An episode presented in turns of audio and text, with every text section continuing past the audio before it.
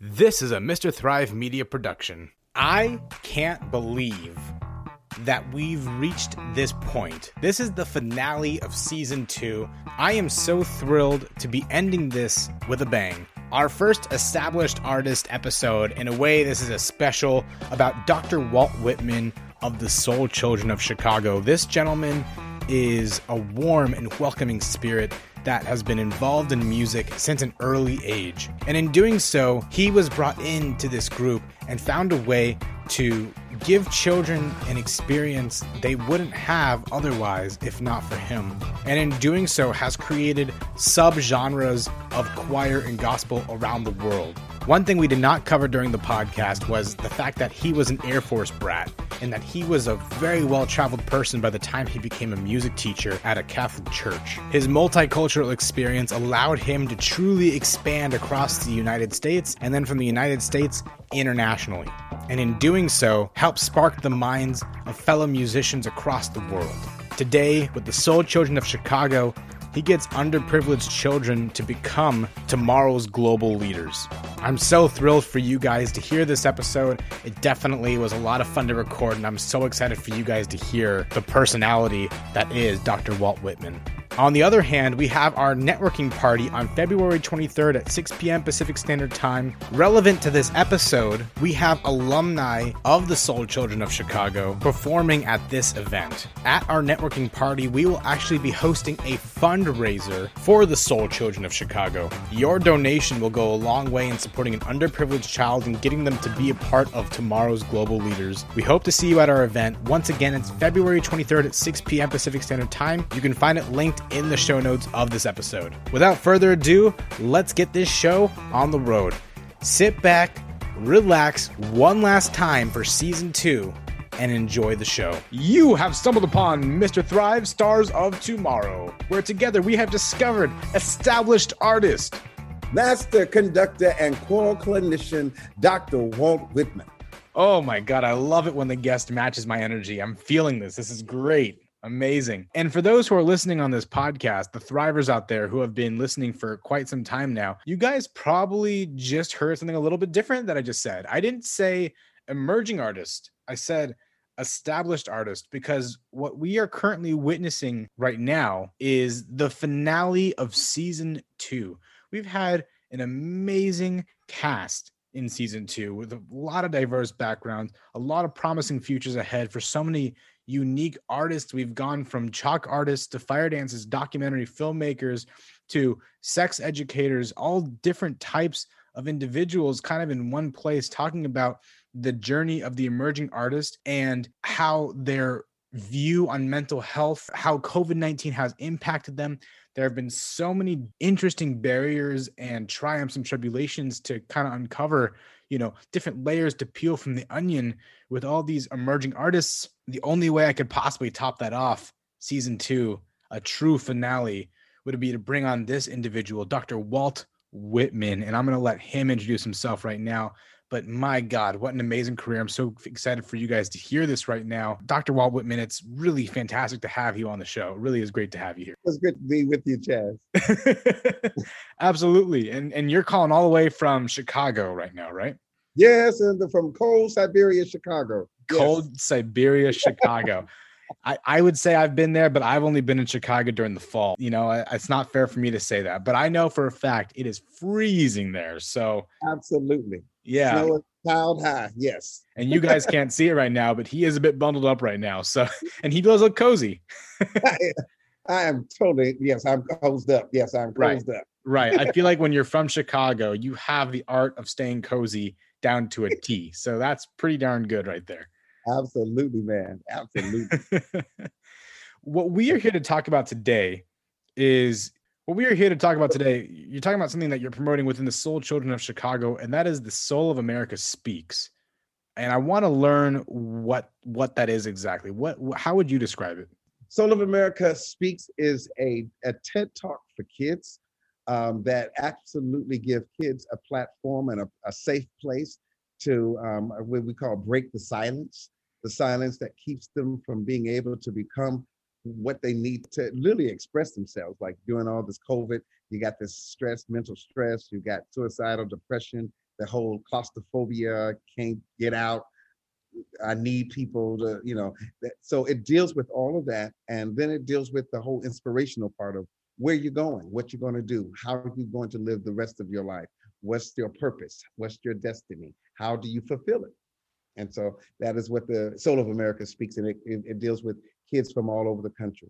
That's such a relevant package of topics that you just kind of bundled up into one kind of event that you plan to bring across America. I say it's relevant because my podcast has covered this and, and talked about this. And aside from my personal experiences with uh, anxiety or, or depression or or even my artistic need to articulate what I'm feeling in some sort of creative way, you are discussing that and you're not just bringing it to your community, but you're bringing it across the country. Is it international yet as well?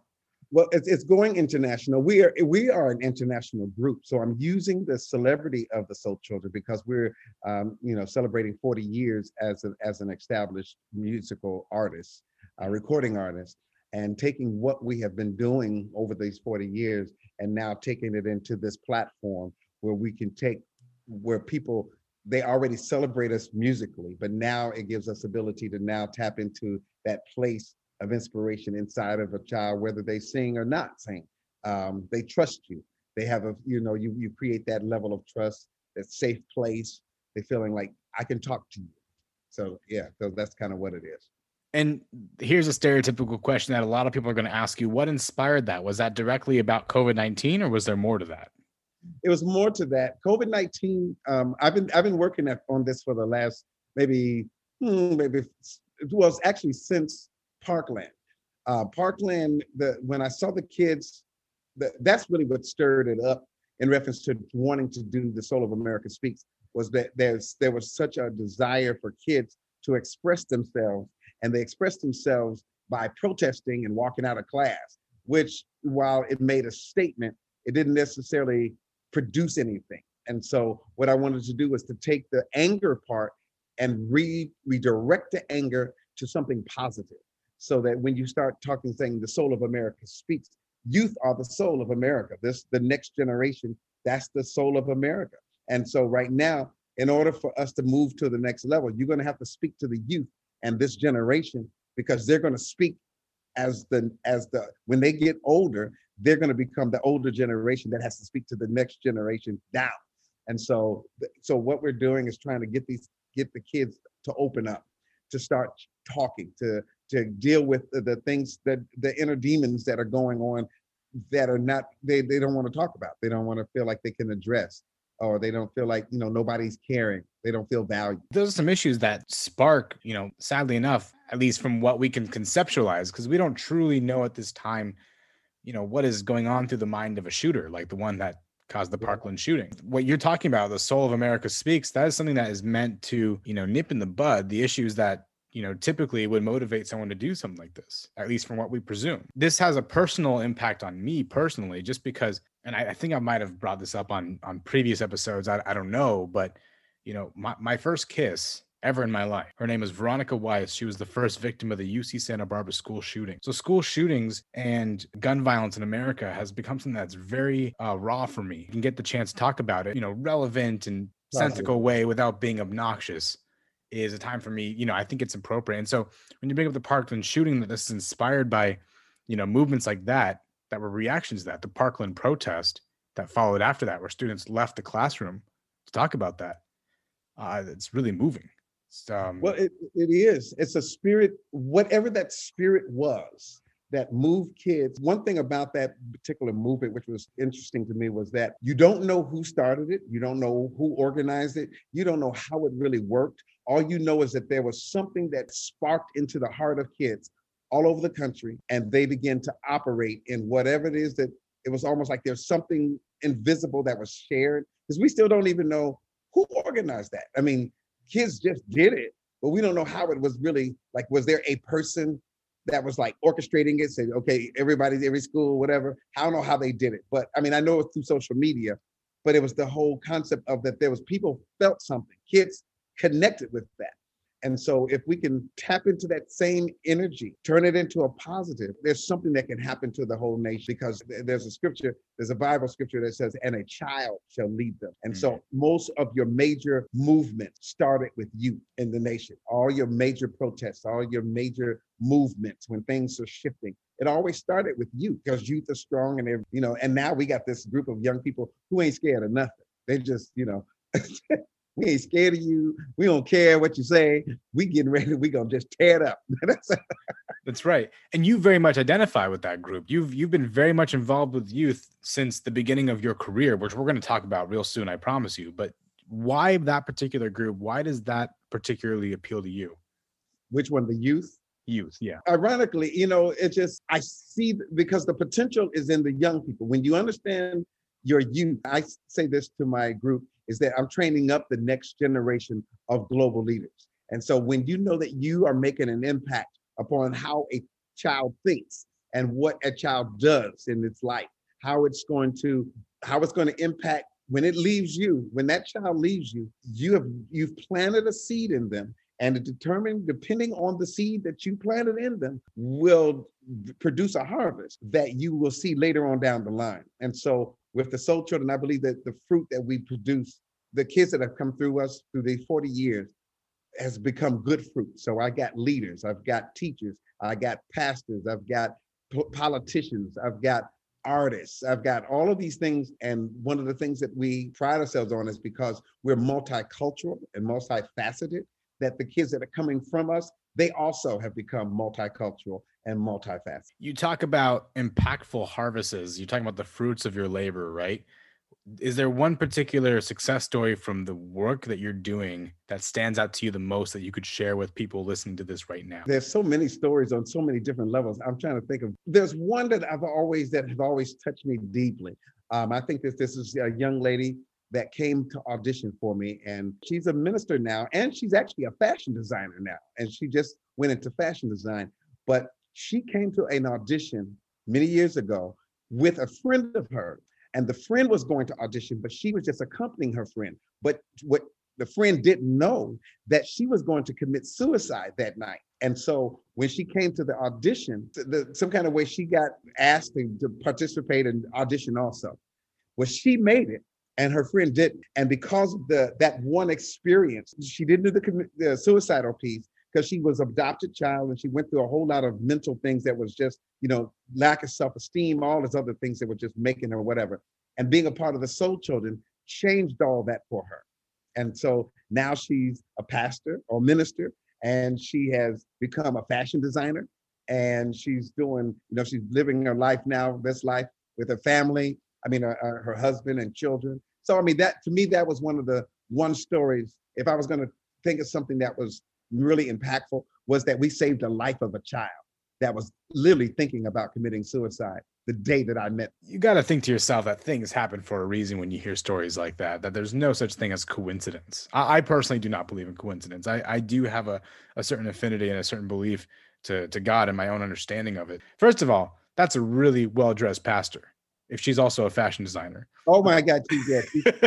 Probably the best, the best dressed one, but hmm. still very inspiring and really beautiful. And I, I, imagine that the soul children of Chicago have probably saved a lot of lives just by existing, whether directly or indirectly. Oh, absolutely. We get it. We get it all the time. We, I mean, again, we're talking 40 years. And when you start looking at and, and pulling them together and listening to the stories of what they went through as a child, I mean, I, we, I'm now that I'm getting authors, and um, a young lady that just came out with her first book, and and in her first book, she was talking about it was in a rehearsal that she decided to go to college and pursue a degree, and that, that they based on something that we were doing because we were getting ready to go. We was actually getting ready to go out of town or something, and I we pride ourselves on having the soul children become a student so they're, they're, you know, we say we're we're drug free, gang free, and academically inclined. That's one of the, the models we use. And in order for you to participate in, in certain things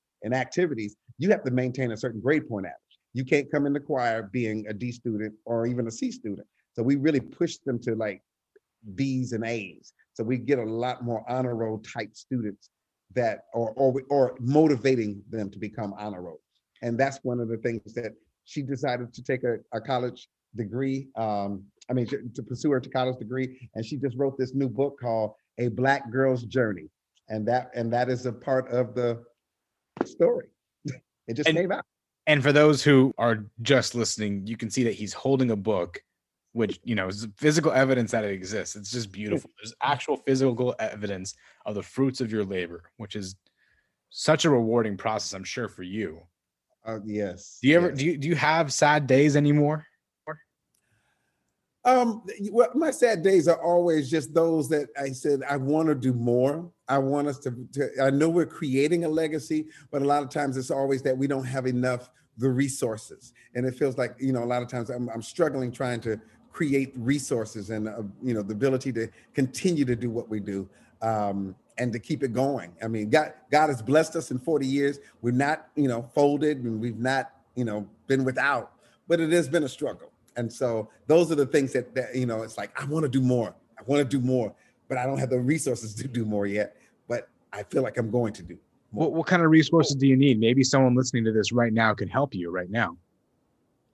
One of the well, one of the things is that you know because we're trying to really expand, um, we're working on our own. You know, with even with this this um, the Soul of America Speaks, it's a TED talk. So you know, really trying to connect with um, sponsors and folks who who understand that you know their dollars are investing in a um, an organization that is producing fruit that's actually able to be seen when you're looking at these kids who are doctors and lawyers and teachers and pastors and and artists and you're seeing the results you know when you hear the scripture. And because i'm very we're very spiritually uh, faith based you know i use that you train up a child in the way that he should go. And when he's old he won't depart.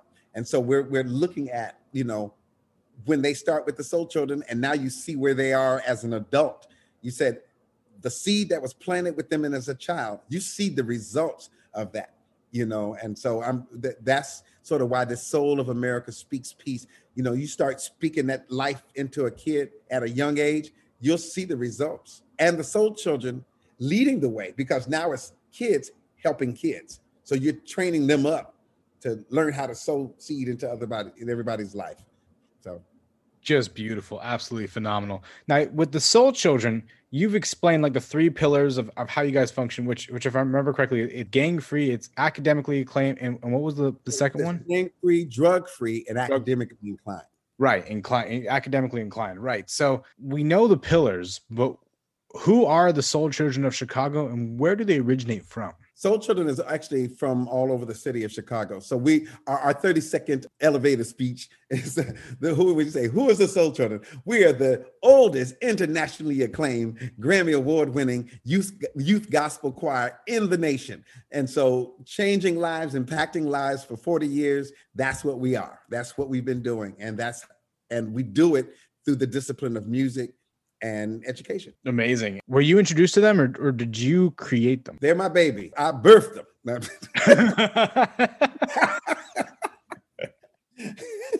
he said, "Can a man birth a child?" I was like, "We I birthed them." yes No, the answer officially is yes No, the, yes, uh, the Soul Children was actually created as a Catholic school choir. It was originally just to be a a school choir just for masses, you know, third Sunday masses, and it kind of grew from the mass into, you know, we started winning awards, and then we started expanding, and now literally there are Soul Children choirs all over the world. So now we have there's like literally over 150 choirs called Soul Children in Norway, Sweden, Germany, Indonesia, all over the world. So I didn't realize that. I knew that in some ways you had created like subgenres of of soul gospel music, you know, internationally in Europe, but I didn't realize that they that they purposely call themselves soul Soul Children. because of you and your work. Yes, I used I would go to Sweden and in Sweden gospel is very big in Sweden. So there they would have when they have these gospel festivals over there, you know, you literally will have a choir of, of 1200 1800 people, you know, in a choir rehearsal. I mean that you know that that's learning gospel from all over Sweden. And this particular young lady came from Norway when I was in Sweden. She was so inspired by what I did. Uh, we had a conversation and she decided to go back to Norway, Oslo, and to start a Soul Children choir there and then it just grew from there to now you have actually Soul Children International Festivals. And these choirs come and you may have a 2000 voice Soul Children choir in Oslo, uh, you know, at the arena. How does that kind of inspiration happen? How do you have that far of an outreach by just performing? The spirit of what we do. I mean, because what people get from the Soul Children is that they are inspired. And so it's, it's a deeper part of you than just, you know, being a choir, a show choir. You know, you can have a show choir that just, you know, they showcase, you know, their talent. But Soul Children is a deeper, um, we, we go in a deeper place. So uh, one of our missions statements is that we educate, elevate, and illuminate. And so that when we teach people, you teach people how to do what they do, you elevate them um, to the point where you're now you're lifting them up. But the illumination process comes when after you've done all that, they get it from the inside out and they become whatever they become. And so when you come into a concert with us, when I go to do workshops, people are, you know, I teach them, I lift them up and inspire them. And then all of a sudden now, oh man, I want to start a children's choir. right, because because you show them that they underestimated the power of what children can do when they are taught and inspired and as you said illuminated. Absolutely. Absolutely. I'm, I'm actually working on a book called seen but not heard um, where, where we're talking about you know as a as an african american children's choir people don't even realize that how powerful children's choirs are and the, the experience of the church you know in reference to you know most children's choirs are you know, people just kind of like, oh, that's the kids, let them sing, you know, and it's like that's and that's how they try to treat the soul children. Because I don't like children's choirs. And I, I, put the disclaimer out there. You know, I just people's like, I don't like kids. But I, you know, it's just like, but I, I, know I said God has a sense of humor because you know that I didn't like kids. And he said, I'm gonna put you with them and you're gonna be with them for the rest of your life. So you right. when the when the job was first presented to you, was your first thought like, why? Why? Why children? Why couldn't it be adults who have experience? Why? well, you know, I was teaching at the Catholic Church, the adult choir, and they asked me to do the children, the, the school choir. And I did say that. like, children's, I mean, we, and what they wanted me was really to be the music teacher. So the choir piece did not necessarily come up until after I took the, the job as music teacher. I said, okay, I can, I can teach, you know, third through eighth grade. I get, or well, really, I was kindergarten through eighth grade, and um, it just, it just after I did it and started teaching in the classroom, I started noticing that kids could do more than just, you know, the yeah, yeah, yeah, yeah. You know, I had that, that little whiny old like, yeah, yeah. It's like, oh, that okay. let me digress. I digress. Okay. okay, I went into a place too quickly. Okay. Oh, no, yeah, yeah. But, you, were, you were talking about PTSD memories completely. they sound like you're 100% right. That's exactly what they sound like. I, I can't wait for the day that I'm a dad and I have to listen to my kid do some elementary school play and he's gonna be like that. Sound like that. I'm, just gonna, I'm gonna have to tell. I'm gonna tell him you were great, kiddo. You were great yeah, you got to tell them. You, you got to keep. You got to keep inspiring them and tell them. You know, you were wonderful. Keep working at it. It's going to come. Can't wait to put it on my Instagram. Hashtag blessed father. I know, and that it, it, it's the worst mess. But anyway, yes. I'm sure that's how my parents felt when when when I would do a a, a play in theater in high school. Um, although I'd like to think I was a little Not bit better. High school. Not in high school. Not in elementary school. High you don't know. You don't know more. my singing range. Oh Lord. Well. Let me put it this way: you would not win a single award with the Soul Children of Chicago if I was in it. so, oh no. So, so we, we have to say, well, we, we just said sing very low, like very low. sing it really low. How low do you want me to sing? Uh, this low. How low can you go? Now, how low can you go? This, deep as I can go. Up. Let's let's talk about. Hey, mute the mic, engineer. Mute the mic. and if I remember, I'll edit this out of the podcast. We'll we'll see. You know, just to spare the ears of the poor listeners. No, this is going to cause people to. It's going to make this thing go viral. They're going to say, did you, "Did you hear that?" Chaz and Dr. Walt Whitman are making fun of children and how they sing. Oh my God, yes, they're gonna like, oh my God, did you hear that? They were talking about kids. Oh my God, they're gonna be enraged. It's gonna be real controversy. I'm so excited to be put into cancel culture. This is great. How dare they make fun of children and their vocal ranges? How dare you? How dare dare they? Fire hashtag fire Chaz goes viral. Well, we're just saying Chad was singing solo. We'll just say that he was singing a solo. Yeah. So low that we couldn't hear you. That's what it was. perfect, perfect. Amazing. When when did this journey start with the Soul Children of Chicago? 1981. 1981. And and you said that you were with a, a Catholic church that wanted you to teach a choir and then right. I was hired as the, as the music director for the Catholic church, which is St. John de la Salle in Chicago. Mm-hmm and they of course when you when you're part of the catholic church a lot of times catholic churches have catholic schools. So they all kind of connected. And so that's kind of since i was at the church they say why don't you do the school? Because we lost our music teacher. And that's kind of how it happened. And it was like okay it was more money it was a bigger check. So i said okay let me take it as a challenge. Right. Um, so it was a challenge and and you start you know teaching this class. And did you see the town right away or was there was it very rough around the edges Uh, I, well you know because you're teaching when you're teaching in the classroom setting you know the, the you know some well I, I would say that st john they had a they were kids that wanted to sing and they were very i didn't have it wasn't like a force. I didn't have to you know like beat them across the head to try to get them to do stuff.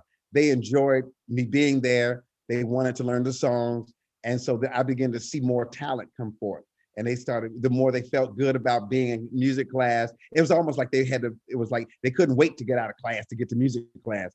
It was like that's the one time they could feel like they could just you know release. And so but i got a chance to see the the talent and the gifting that's in there. And to this day the kids that were in that class my kindergarten class the the one of the kids that is in the kindergarten class he is now our business manager. Oh wow so now, you know, so even from the time when I first started, I still have people involved. I got young people, I have people who started out and sung in the choir as a kid who now have their kids in the choir. So it's real legacy that has transcended down within Chicago and is beginning to spiderweb out across the globe. Absolutely. You know, inspiring soul to other, you know, particularly particularly European countries just amazing. And it's pretty multicultural. I, I understand why the multicultural because you want to expand it more to other groups. But what i'd like to know as well is that sometimes when you introduce you know i would say something that and, and correct me if i'm wrong gospel does come from america right? It's a very yes. american religious form of actually from chicago. Yeah from chicago. So it really is born in chicago. When you're introducing that to another country is there resistance at first when showing that or do they get excited these days? Well i think because of my classical background i have a classical background and, and it gives me the ability to cross the boundaries because gospel music is really more internal and, and more faith-based a lot of times. But when you're going into other countries like even when i went to israel um, i did a workshop in israel and they you get a chance to experience you know how gospel even in, in a country of israel where you know you might have the clash between christian and jewish and whatever. That was not the case. You know we was able to merge the cultures together in a way that was that was beautiful. And people were singing together crying together. And so it crosses all the boundaries when you understand how to teach it in a way that every it is palatable for everybody. Sure. And when you go to a place like Israel or or any of the other European countries, have they ever introduced a new style to you that you guys tried out yourselves? Well, actually, yes, because I mean, you know, for us, I mean, we sing in Hebrew now, and so you know, we, when I go to Spain, teach in Spain and Sweden, you know, we learn their material. We learn how to sing in Swedish. We've learned how to sing in Spanish. We've learned how to sing in Italian. So we there's always the exchange because in order for you to be able to connect with people, you've got to be willing to to give of yourself and to receive. That's I, I think that's been our success because what we do crosses the cultural barriers. You know, so we can go into corporate America. We don't sing gospel in corporate America. We do inspirational music, but we take the spirit of what we do and put it in the music so that even if we sing in something totally non-Christian or non-faith based, it has nothing to do with it. It's the spirit of who we are. What's amazing about your program is, as you're speaking, I'm kind of realizing this is that you're introducing these children who otherwise wouldn't have had these opportunities to not only different levels of society, but different cultures that they, again, wouldn't have had the chance to experience without this program that you do. And in doing so, you guys have won tons of awards, but that's not the real award. The real award is seeing what these children are able to do based on this knowledge that you've given them. I'll tell you right now, like someone myself, you know, I grew up in, you know, white picket fence suburbia. And funny and Lassie, Lassie. Yeah, yeah. to top it off, I'm an only child. So I didn't have any older siblings or younger siblings to kind of what the outside world was like. But when I would like talk with my friends in, you know, middle school and high school, that's when I first started to hear people use the phrase, oh, we live in the bubble. And I'm like, this isn't a bubble. What are you talking about? what, what could you possibly mean? And, and, you know, I'd go to summer camp every summer and that was the most out of the bubble I would ever go for like the longest time, where I really started to kind of see what other people were experiencing. Because I live with people for you know a month at a time and hear about what they're doing in real Los Angeles, where I'm in you know what many would call fake Los Angeles, and you know. you know, I'm, I'm hearing what Los Angeles is really like, but never actually have paid enough attention to what real Los Angeles is like or experienced it and understanding how vast it was and I was getting an, an, idea for for what that was like. And then, of course, I go to the melting pot of the West, which is San Francisco, for school for oh college. My. Oh my! and that was, and that was the first time where I really, really, really started to see uh, different levels of society in one place, different cultures all in one place, the clashes of geopolitical ideas and different thoughts and ideas, kind of uh, conflicting with other narratives that I had always grew up on. So in that regard, in the educational regard, it was very positive. And I wish I had the experience to do a lot more diverse traveling that could educate me on something that was very real. And that's what you're doing with your children is you're again bringing them to different cultures. You're getting these kids to learn Hebrew and Norwegian and and and I'm sure German because you've been to Germany as well. So you, you're getting these kids to learn these different languages, but you're also introducing them to all different types of people that at some point are going to be a part of their network as well. And and that actually that is true because we do have it like even now we have a school, a music school in Sweden. And what happens is we send two kids from Chicago to Sweden to study for a year. And they they they take the experience of what we they've learned in the soul children they take it over to sweden and sweden imparts to them. So what we're now getting is this international inter multicultural exchange program or you know foreign exchange program within the choir so that they're now learning you know they're going into other cultures and now they're learning swedish and they're living with swedish people and they're getting a, a you know so it's like when you talk about taking an african american kid maybe from the ghetto or from an area where he would normally not see anybody but black people, you know, for the most part, you know, to now go into Sweden, you know, and experience that for us to go into corporate America, where now you're not just even around just a certain class of people. Now you're singing in front of billionaires and millionaires. You're in front of governors and presidents. You're in front of people who CEOs who multi 500 Fortune, you know, 500 uh, Fortune companies you know so now you've got to now you there's a different type of relationship there's a different type of you know you're it's, it's, you're putting a level of value because now that people are celebrating them as young african american kids but you got a ceo of a major corporation standing up applauding for them or saying oh my god you are awesome and so that those are the kind of things that you know changes the you know wow you know I think that's just such a wild experience and and so life changing for these kids. It's it's really transformative and that's amazing. With that transformation, though, I imagine that some struggle with the with the culture shock in some regards, don't they? Well, yeah. I mean, like like when we when we sent some of the kids to from Chicago to Sweden, you know, to stay for a year. It's one thing to go on a tour and you're going in and you're going out, but it's another thing when you got to stay and you're staying in a in a place like in Sweden, it's a sort of like a quiet country, you know. So people are very quiet, they're very reserved, they're very within themselves. And so if you are very used to being in Chicago, where everybody's loud and everybody's screaming, uh, you know, and everything, you know, it's a culture shock. And so in, in some cases, it was too much for some of them. They weren't ready to deal with that. And they some of them had to come back because it, it was too much. They couldn't deal with it. You know, the the quiet causes them to have to deal with some things that they have never faced. Mm. You know, and and I think that that in some cases that is it can be good or bad depending on what your internal thing is going on in you. That you we may not know it, But when you get in a still place, you'll find out that um, I don't want to deal with this. And that's kind of, you know, it's a powerful place to be in, to be still. You know, I've dealt with that, I think, twice in my life that kind of quiet or that invisible barrier that you're just not used to. The first time, and this was a much more fun occasion, was when I traveled Europe in 2017 for two months, which we had a whole entire podcast special on called the hashtag Euro Squad special. It was fantastic. Oh, all, really? all the guys who traveled Europe with me, we all jumped on the podcast and we did a four part episode on it. But one of the things that really, you know, that had, had a huge impact was um was uh talking about the language barriers and, and all the different uh you know blends of culture that we would experience along the way that we were not used to. Sometimes we didn't know how to you know appropriately respond to. One of my favorite stories talk about this on the um on that episode. The proper term is romani but i it was my first time dealing with uh gypsies. Again the, the proper term is romani but most people know them as gypsies. And we had arrived in venice italy. Upon arriving in venice italy by this point we had figured out the eurail system.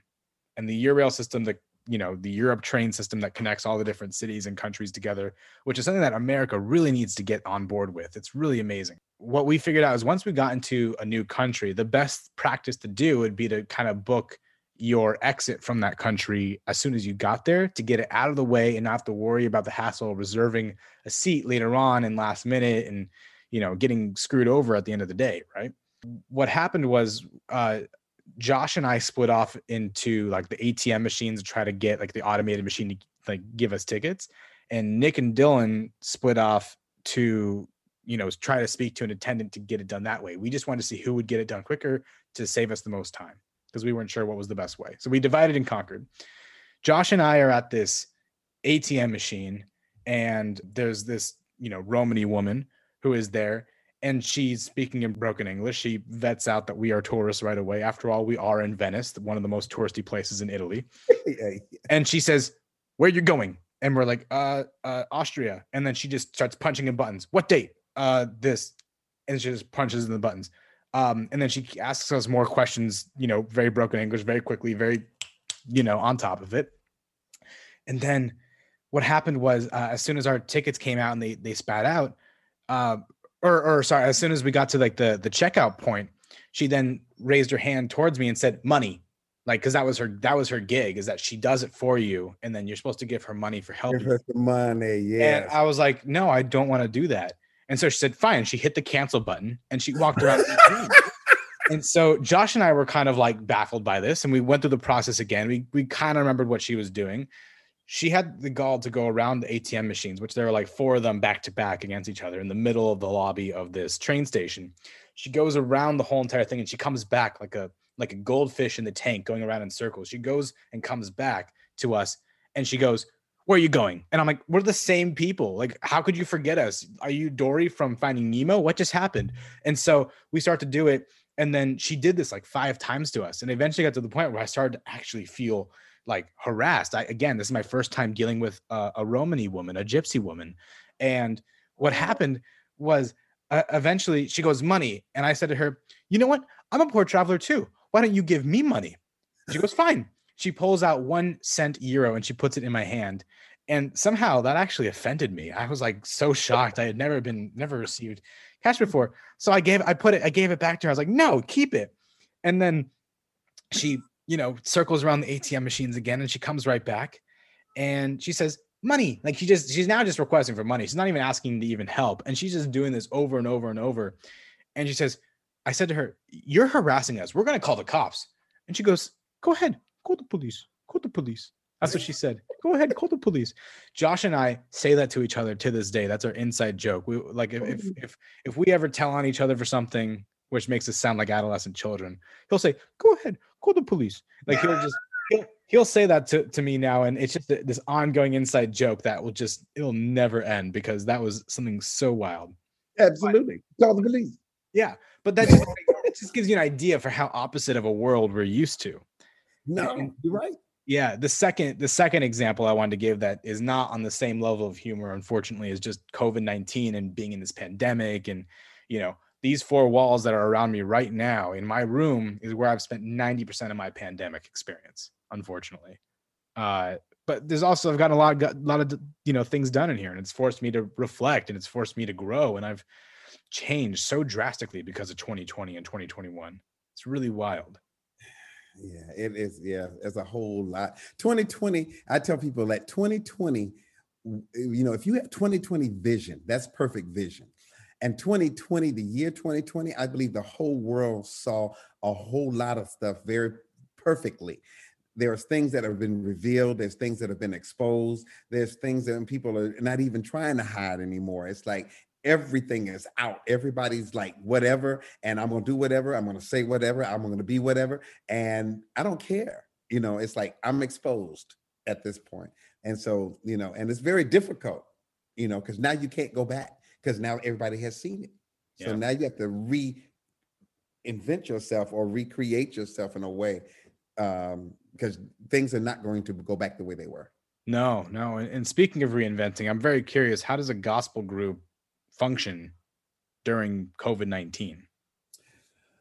Well, we have been doing virtual performances and we do Zoom sessions. You know, I've been, we, we haven't really rehearsed in a year now. Um, we've had virtual performances. We've done a one brief rehearsal. And so it, right now it is recreating. I'm trying to figure out now how do you, you know, if we're not rehearsing, we're not together. How do you keep them in, engaged? Because these are kids. That's the other thing. Because they're kids, kids need interaction. And that's the problem right now. It's like trying to keep them engaged because they need to be interacting physically with each other. Mm-hmm. Um, and so we're, we're doing virtual performances, we're doing Zoom sessions. We are, you know, I'm, I'm doing whatever I can to, you know, keep them engaged, you know, on a mentally and intellectually and spiritually. Yeah, and that, that's that's difficult to do these days, but I really think that that there's a way to do it, and um, it's not easy, but reinventing yourself, you know, is nothing that people like to do. No one likes to start. And I'll tell you one thing: uh, the perfect metaphor for this is if you've ever seen an ant hill, and you see all the ants going in a nice, perfect line going up and down that hill, and let's say you just have this sadistic tendency and you decide you're going to kick that hill, you're going to see the craziest frenzy of ants going all over the place. And I just think about that when you talk about, you know, people's resistance to change. People don't like change. Those ants didn't like that change that happened. No wonder it's a kick. It's it's a kick from this giant god of a human being that decided to be a dick for no reason, right? Well, yeah. that's life. Life is a dick for no reason. COVID 19 didn't happen yeah. for any particularly good reason. There's no one eh, there's no one you can really blame in a positively productive way. There just isn't. It's never, you know, blaming people is just it's not going to lead you anywhere, right? So all you can do is change. All you can do is adapt. That's been the biggest thing for me to learn how to do. And uh, well, it has forced everybody. Yeah, I mean, forced everybody, everybody has been forced to rethink yeah. You know, nothing has, I mean, you you had no time to prepare. You had no time to, you nobody had, I mean, like, you know, they're, they're still trying to figure out, you know, the IRS, everybody's working from home, everything's backed up. You know, the schools, they don't know what to do. They do you go to school? Do we not go to school? Right. You know, they, they don't know. I mean, trying to get kids to learn uh, from uh, you know, e-learning, and all of a sudden you're finding out that you got 30 what I think it was 33 or 30 million or whatever kids not still showing up to school because you put me on a computer. So there's a whole group of kids you've lost because now you don't know how to engage them because they're not in your face. So now you've got to figure out how do you engage a kid from where you're at in their own home, which may be dysfunctional. And so they got to work in a dysfunctional atmosphere and try to be creative and educated and focus on whatever's going on in class and it's it's very challenging i see it all the time with a lot of the people i speak to in my network which i dr walt whitman i'm not sure if you know about but you're more than welcome to come to it um, we host virtual networking events with my company we're not just a podcast production company we host virtual networking events for artists and entertainment professionals our next event is february 23rd 6 p.m pacific standard time Okay. But I bring all this up just because we've seen some huge success stories of people coming to our events, which are a once a month event, and you know being able to actually create some inspiration and you know spark up that artistic inhibition that makes artists great. And I'm it's the best thing I do. It really is the best thing I do, and I'm I take the most pride out of that aspect of what we do because it's something that I think comes from a very pure place of of my personal passion, which is a talking to people and networking with them, and b uh, falling in love with art. Um, those those are some of my biggest passions right there, which is why I'm drawn to you. By the way, again, are you a musician? I I mean, no, I'm not a musician. I I played trumpet back in the day, and I uh, sang in high school choir primarily so that way I can get parts in the high school plays. You know, so I I was a theater kid. I was a high school theater kid, and if you couldn't tell my by my voice, uh, which my my terrible singing earlier, that was an unpracticed uh, bara bass voice that I have. That you know, I I started just as a bass though. I'm very proud that I got to baritone ranges as well. So I was very proud of myself to becoming a bara bass. But uh, I I did have a good amount of expansion in my singing capabilities in high school, uh, and and now I'm just a, a shower singer. Well, that's all right, but it's still. I mean, if you're a bass, basses really don't get the love that they need because it's very rarely where you can find a good bass. So if you got a good, uh, I mean, that's good. Your vote of confidence means the world. I appreciate that. What is the Soul Children doing today? Well, actually, today we are. We, I mean, we just had our Black History movies and showing uh, what's called Movie Month, where we just kind of show African American Black History movies to help them begin to to experience because they said they're not getting African American history in class and it's not being taught. So this was a way of saying, hey, why don't we do what we can do through Zoom and just kind of experience. So we're do, that's that's our way of engaging. So you know, I can't say I, I can show a movie. We can have you know question and answers. Uh, we we we do have the first engagement tomorrow actually. So we're going to do a I do a small group as they honor the people who have died from COVID, and so mm-hmm. we're going to do a little it's like a service. And I'm just taking about 12 singers to do that. But this is our first time getting out really to to test the waters since the COVID. It's keeping them engaged. Yeah, no, it's not easy to keep kids engaged during this time. And I think what you're doing is so phenomenal and so important. If someone listening to this right now wanted to support the Soul Children of Chicago and the future projects of what you guys are doing, what is the best way to reach out? Well, you can always go to our website at, on um, www.soulchildrenchicago, S-O-U-L, childrenchicago.org, or you can look us up on Facebook. Um, we're, we're on Facebook, Twitter, Instagram, Soul Children Shy um, Instagram, and, I mean, uh, yeah, and Twitter and Facebook. Um, and then you can always call our office, um, 773-881-8120. And, you know, we can, you know, take it from there. So I definitely would love to, whoever's listening, if you feel like you really want to help kids or to support a legacy and the harvest of what you do you know you can actually see it in real time right now. So you know i invite anybody that would like to to reach out to us. Come on we're ready for you. All of that information will be displayed in the show notes of this episode. Now dr walt whitman this is going to be a first time for me but in every single episode of my podcast i've asked every single artist this question. And i've never asked an established artist this question. So this is very new for me. Okay. my question to you is what will you be famous for? I think what I'm going to be known for is inspiring youth. Because of what I've done with the Soul Children, people know me.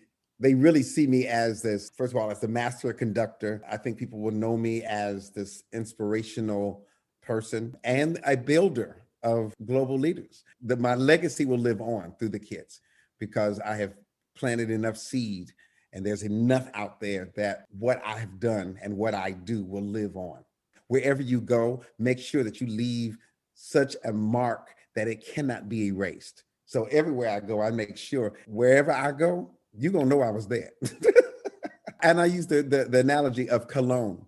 If you find somebody that has a really nice cologne and you know that they wear cologne and they've been in a room, but then they left, but you know them because of the cologne, so that even after they're gone, you can still smell them you know you still know that they were there and i feel that that's the perfume you know the fragrance that whatever i go you know whether i'm in europe whatever we do they're going to always know we were there we're going to leave something in the atmosphere that's going to always know that And I can only see that your impact is going to linger on. Dr. Walt Whitman, thank you so much for being here on this podcast. Wishing you a great rest of the day. You and the Soul Children of Chicago, the Soul of America. I am so excited to see what you guys come up with. This is fantastic.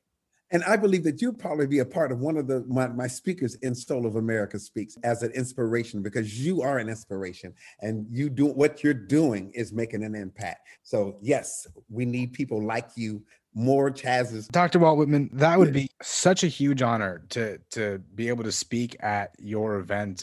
You know, I, I really do believe in what we do at Mr. Thrive Media and and delivering the concept of what Mr. Thrive is about. So really it touches me that you would even offer that and that I sincerely thank you, but thank you. Man, it's a it's so much fun hanging out with you. But yes, we're gonna be connected. We're connected forever. Yes, sir. Sounds like a plan. I'm very much looking forward to it. Thank you. Soul of America, here we come. Yes.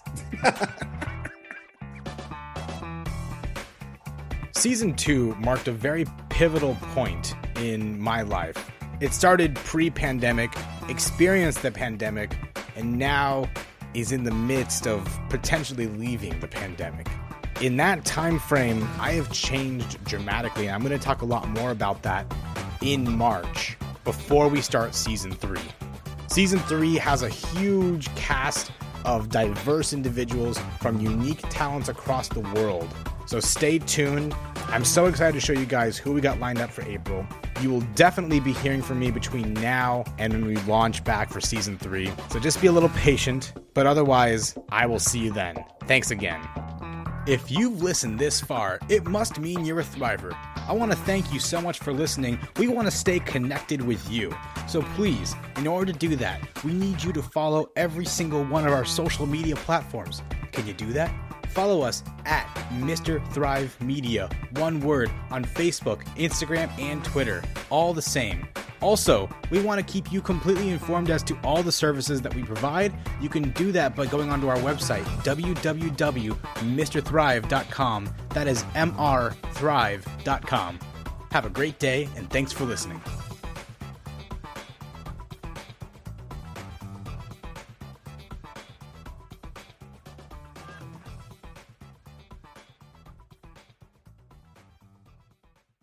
This podcast is a part of the C Suite Radio Network. For more top business podcasts, visit c-suiteradio.com.